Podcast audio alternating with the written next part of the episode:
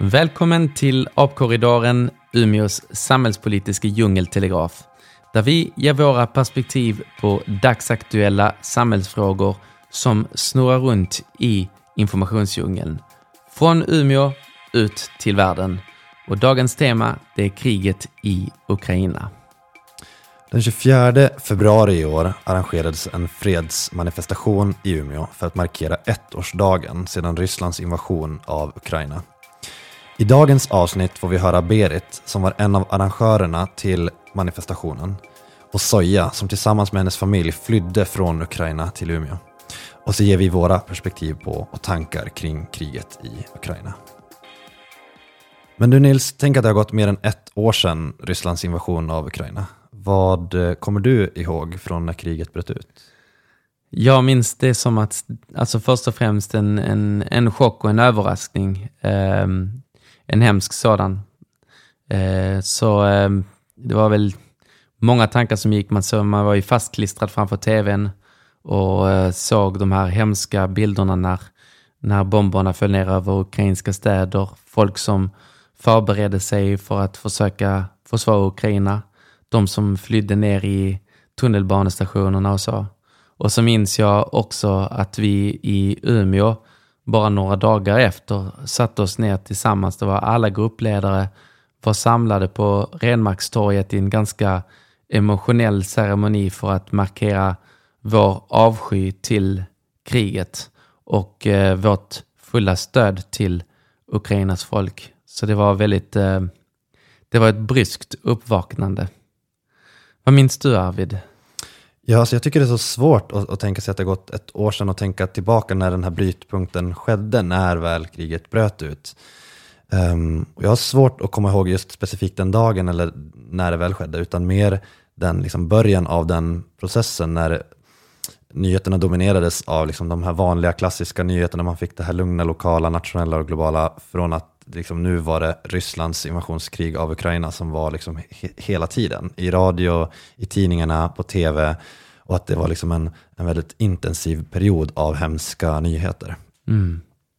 Det var ganska sjukt och nu är det som nästan så, svårt att tänka sig att det har liksom gått mer än ett år sedan det här kriget.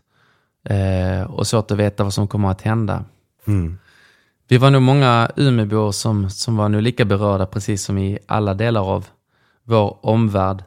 Så att eh, jag tänkte att vi skulle ta och eh, lyssna in på en av dem som arrangerade manifestationen som nu hölls i Umeå den 24 februari, nämligen Berit.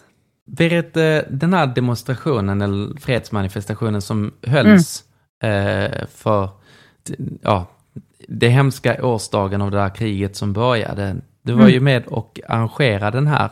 Eh, ni var ju flera stycken olika studieförbund och organisationer bakom den. Eh, varför kände ni att ni ville hålla en sån manifestation i Umeå? Vad, vad var det som, som kändes viktigt för er? Ja, det är nog fredstanken som känns viktig. Alltså det, det låter så konstigt när, man, när, man, när det är krig, liksom. men, men det var nog den fredstanken som kom upp. Liksom, eh, vi har, brukar ha soppaluncher liksom, och där, där liksom började nog diskussionen liksom, om, eh, om vad kan man göra? Vad kan man, det är ingen som pratar om fred överhuvudtaget och, och då är vi, och var några då som också är medlemmar i Svenska Freds. Mm. Så att vi, vi satte oss ner liksom och så tänkte vi ja men vi måste ju liksom försöka få ihop människor som tycker samma sak.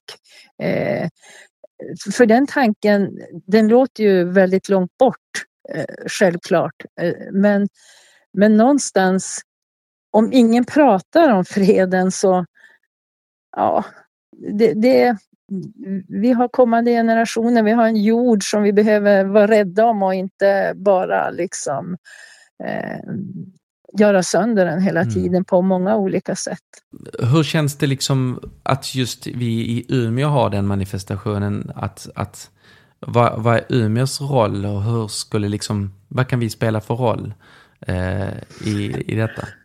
Det som blir viktigt eh, någonstans i det här eh, handlar om att vi är flera olika organisationer eh, och även politiska personer som går ihop liksom i, i en sån här manifestation. För att det är ju bredden som behövs. Jag, jag, liksom man får överse med att vi kanske inte har lite, vi har kanske lite olika åsikter om hur sådana här saker ska lösas, men det är ju inte oss det tillkommer att lösa det här. Men vi kan ha kravet på fred. Vi kan mm. ha kravet på att man ska sätta sig vid ett förhandlingsbord. Och sen måste lösningen komma liksom från de som det berör närmast. Eh, och, och det blir ju en större bredd om vi är många. Jättebra, jag håller helt med. Och det blev ju en väldigt fin eh, manifestation. Hur kändes det? Kändes, kände du dig nöjd över, över dagen? Jag, ty jag, tycker, jag tycker också att den blev jättefin och vi var nöjda i, i gruppen som som sagt ut, utökades med, med flera andra personer, både från Vän i Umeå och och Svenska Freds och lite olika politiska partier som pratade då också. Så jag, tycker, jag tycker det blev en bra manifestation. Det kändes bra. Jag har fått flera, har fått feedback också liksom från människor som har stått där också som har känt att det här var något som behövdes här. Och där tror jag ju Umeå är, alltså vi är, vi är sådana som kan gå före sådana här gånger. Vi har ju gjort eh, ganska många olika Eh, manifestationer där man liksom samlar olika organisationer. Nu hoppar jag in här, Berit, Arvid här. Eh, mm. För jag tänkte fråga för de som inte var med på den här manifestationen eller har hört talas om den tidigare, vad var det som hände? Hur, liksom, hur såg den ut? Vilka var det tal, musik och eh, mm. vilka, vilka var representerade där? Eh, ja, precis. Eh, vi hade, vi hade en, eh, en kör bestående av personer som har kommit från Ukraina och som bor i Umeå nu. Som sjöng från början och sen avslutade hela manifestationen också. Vi hade en man från Ukraina som också talade först av alla. Mm. Sedan kom det, vi hade Umeå-folk som var på Idun eh, och där hade vi då eh, där kom det ett gäng med fioler och dragspel och, och spelade eh, ukrainsk musik. Eh, eh, vi hade diktläsning, vi hade, vi hade företrädare för Liberalerna och för Miljöpartiet som talade och eh, Ingvar Rönnback från eh, Svenska Freds som också talade. Eh, men jag hade en, en sån avslutande fråga till dig, Berit. Och det är lite grann vad du känner att du liksom bär med dig efter den här manifestationen. Liksom, antingen bara känslomässigt eller någonting, någon ny tanke som du har fått eller Eh, kraft eller sådär? Mm, eh, jag, tänker väl, jag tänker väl att eh, det vis, jag tycker, jag är ju en sån här som ordnar såna här saker. Så jag tycker ju att det, det funkade väldigt bra och jag tänker bara att vi kan utöka det. det. Någonstans är ju det här ett arbete som inte får stanna av. Det är som demokratifrågorna, det får inte stanna av. Utan vi måste ju liksom fortsätta med med, med sådana här manifestationer på något sätt. Sen vilken form det blir och så vidare, om vi kan liksom gå ihop ännu fler. Vi har ju, vi har ju väldigt många olika nätverk i Umeå nu. Så att eh, vi, vi, vi, har inte hunnit sätta oss ner och fundera än, men, mm. men det ger mig kraft i alla fall att fortsätta att jobba för, för de här frågorna. Ja, det var väldigt intressanta reflektioner och ord från eh, Berit. Vad säger du Arvid? Har du några tankar kring det som hon nämnde? Ja, det jag tycker, eh, det jag reagerade mest på, det var ju liksom hur, hur tydligt hon tryckte just på eh, tanken om fred. Och att jag kände att direkt hon nämnde det, att det var det kändes så märkligt att bara höra det, det ordet och det begreppet på det sättet Eh, så tydligt från hennes sida. Och att det, man märker då, eller jag märker att det är någonting som kanske glöms bort att prata om på samma sätt som man pratar om kriget. Eh, och att det blir så starkt när man pratar just om fred för att det blir en sån stor kontrast till det som faktiskt sker just nu. Eh, och att det är så viktigt det hon säger att, att hålla i och att prata om de här sakerna och, och manifestera. Och för att påminnas, för att vi ska påminnas om det som faktiskt fortfarande sker. För att det här kriget kan liksom inte alltid finnas på första sidorna i nyheterna och i, i radion för att eh, det är så media fungerar. Eh, men eh, därför är det så himla viktigt att, att man påminner sig själv om det hemska som, som händer. Precis, och det, jag håller med helt när det gäller den här med reflektionen kring, kring fred och att, att liksom lyfta det så markant. Och jag tycker också om hennes reflektioner kring att Umeå kan, kan någonstans vara en förebild och att vi kan leda vidare och trycka på. Och, mm. och jag tyckte det var väldigt fint. Precis, och eh, i det här poddavsnittet så har vi också en intervju med den ukrainska kvinnan Soja som flydde från Ukraina efter att kriget där bröt ut. Och nu ska vi lyssna på vad hon har att säga om kriget och hennes flykt och mottagandet här i Umeå. Jag, jag lämnade mitt land första mars och kom till Sverige eh, 4 mars och kom till Umeå 8 mars eh, med mina två barn. Min man stannade i Ukraina och mm. efter åtta månader min man kom i Sverige eh, till oss, till mig och till mina barn. Och nu vi är tillsammans, hela familjen, vi har jobb och barn går till skolan. Ja, men fantastiskt att ni alla är samlade här. Ja, precis. Vi, vi är jätteglada eftersom barn eh, saknade mycket pappa och jag saknade min man precis och det, det, det är vanligt för mig att, liv som, eh, att leva som hela familj. Men i Sverige det var jättesvårt eftersom jag pratade dåligt på engelska. Jag pratade inte svenska. Jag pratade bara ukrainska och ryska och jag har inte jobb. Jag har inte mina vanliga saker, grejer. Jag har bara mig och mina två barn och tre ryggsäckar.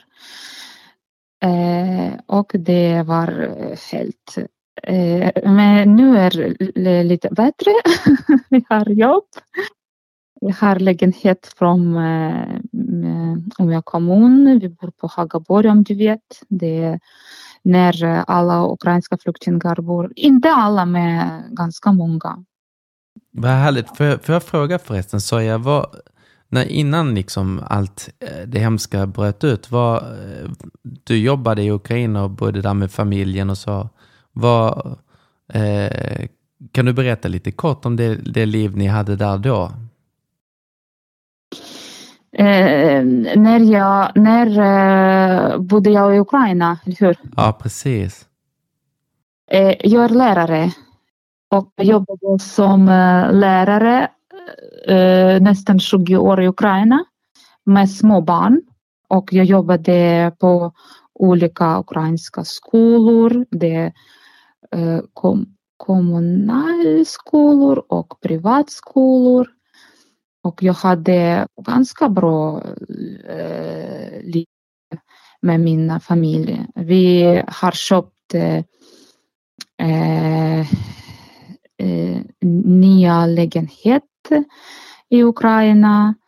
Det, det är ganska stor, men vi hinnade inte att eh, eh, bo på eh, den där lägenhet eftersom det, krig har börjat och eh, vi flyttade mm. till andra från Ukraina.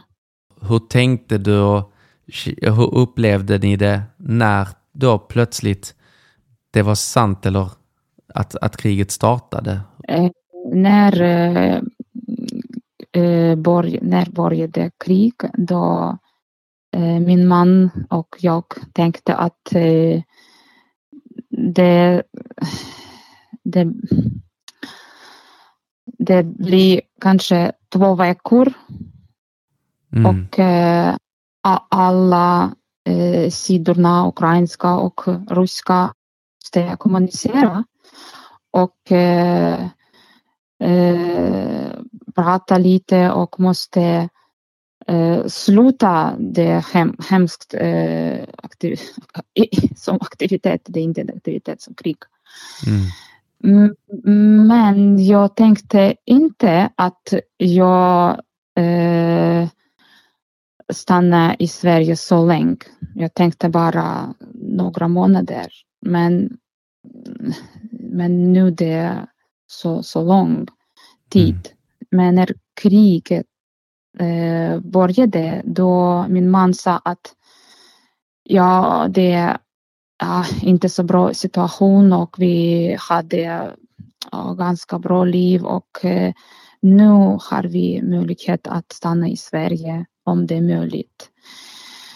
Mm. Eh, men vi vet inte eh, om det eh, svensk eh, heter det, eh, riksdagen eller, eller personer som eh, bestämmer då de bestämmer eh, vad måste göra flyktingar eftersom det är bara direktiv för oss. Mm. Det är bara för kort period. När eh, kriget ska sluta då alla ukrainska flyktingar måste komma tillbaka i Ukraina. Eh, men vi ska försöka att eh, hitta några möjligheter att stanna i Sverige. Ja, vi, vi får se. Jag, jag vet inte precis.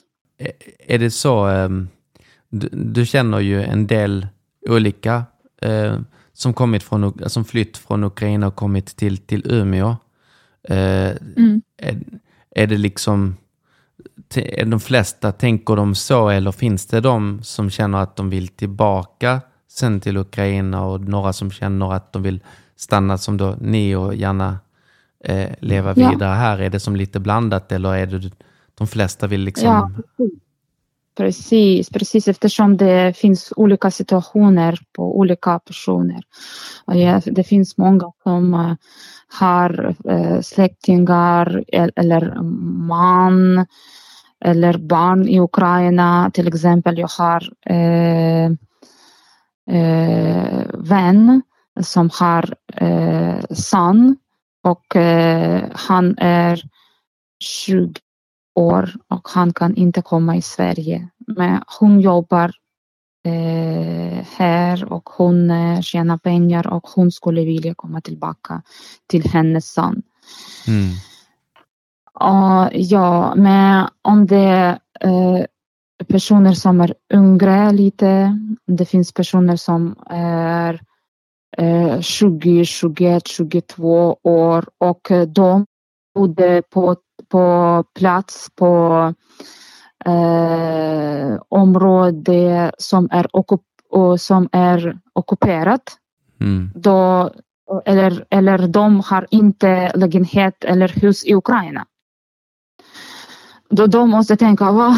Jag, jag kan inte plats när jag, när jag eh, kan komma tillbaka. Jag har Nej. inte hem. För mig är det jätte, jättesvårt att, att prata om det eftersom jag, om jag tänker på framtid eller Mm. om framtid, om framtiden, då jag tänkte, åh, jag, jag ser inte framtid för mig. Eh, jag, vet inte vad det ska eh, hända i framtiden. Jag vet inte precis. Då jag, jag lever bara eh, här och nu. Jag jobbar nu, jag, nu, jag har eh, lugnt, jag har jobb, jag har mina barn, eh, min man, vi är frisk, vi kan leva. Mm. Eh, jag kan kommunicera och prata med mina föräldrar. Mina föräldrar stannar i Ukraina, de vill inte lämna Nej. eh, deras land. Eh, och, men de sa att "Ja, om, om vi har möjlighet att stanna i Sverige då det ska bli jättebra. Vi, vi ska bli jätteglada.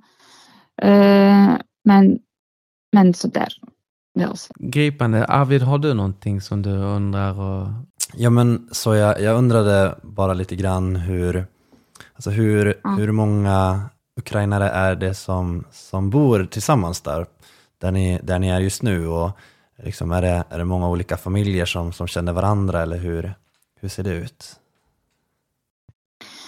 Det finns ungefär kanske 50, 160 personer på Hagaborg och eh, några, kanske åtta familjer utan Hagaborg i Umeå.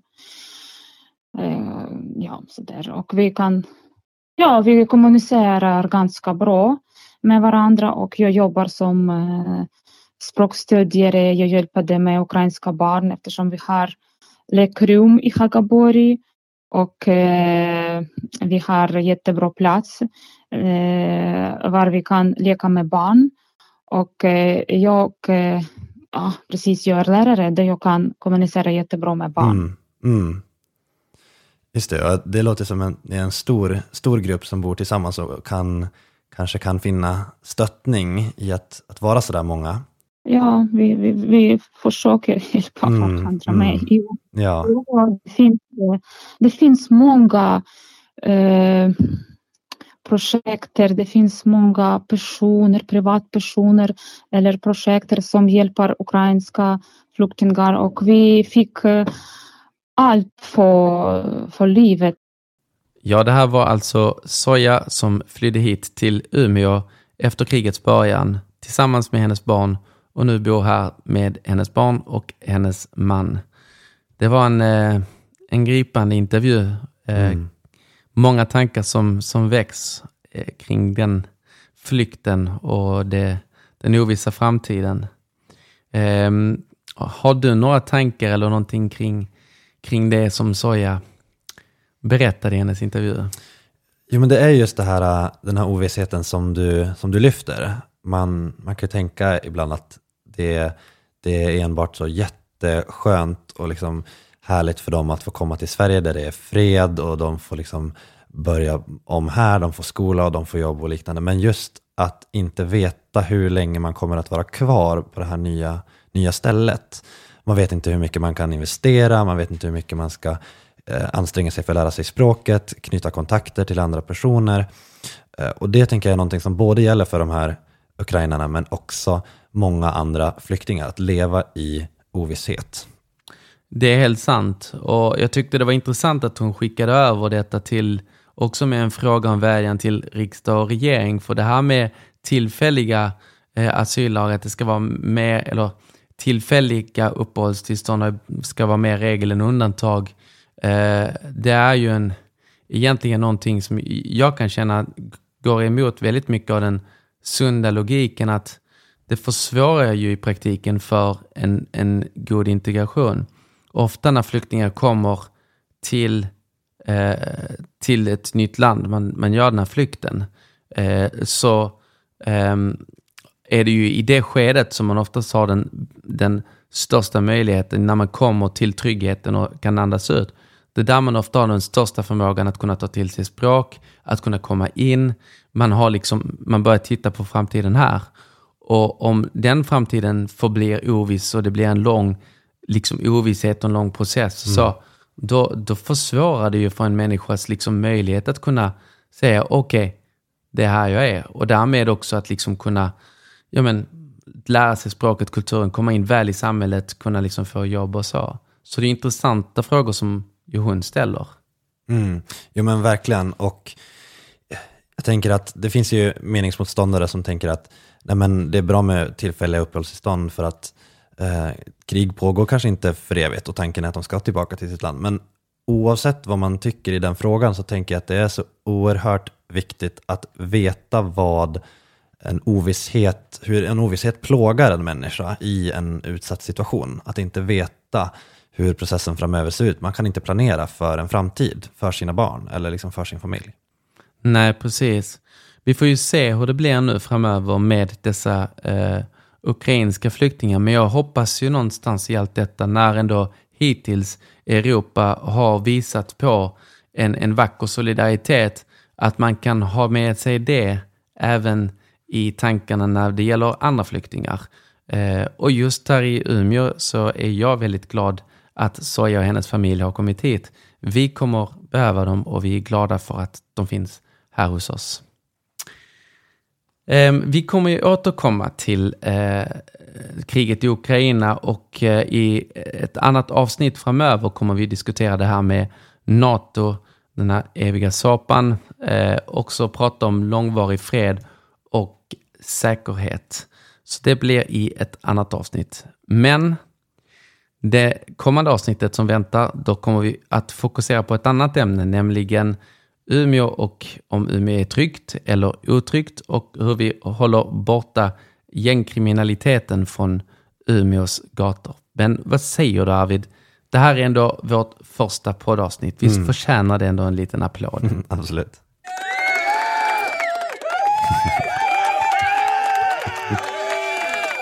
Absolut. Och vi vill tacka er som har lyssnat och eh, ni får gärna höra av er till oss med tankar och feedback. Ni kan som sagt följa oss här på Apple Podcast, Google Pod och även Spotify. Eh, så får vi rent enkelt önska er en trevlig dag. Precis. Hej så länge. Hej då.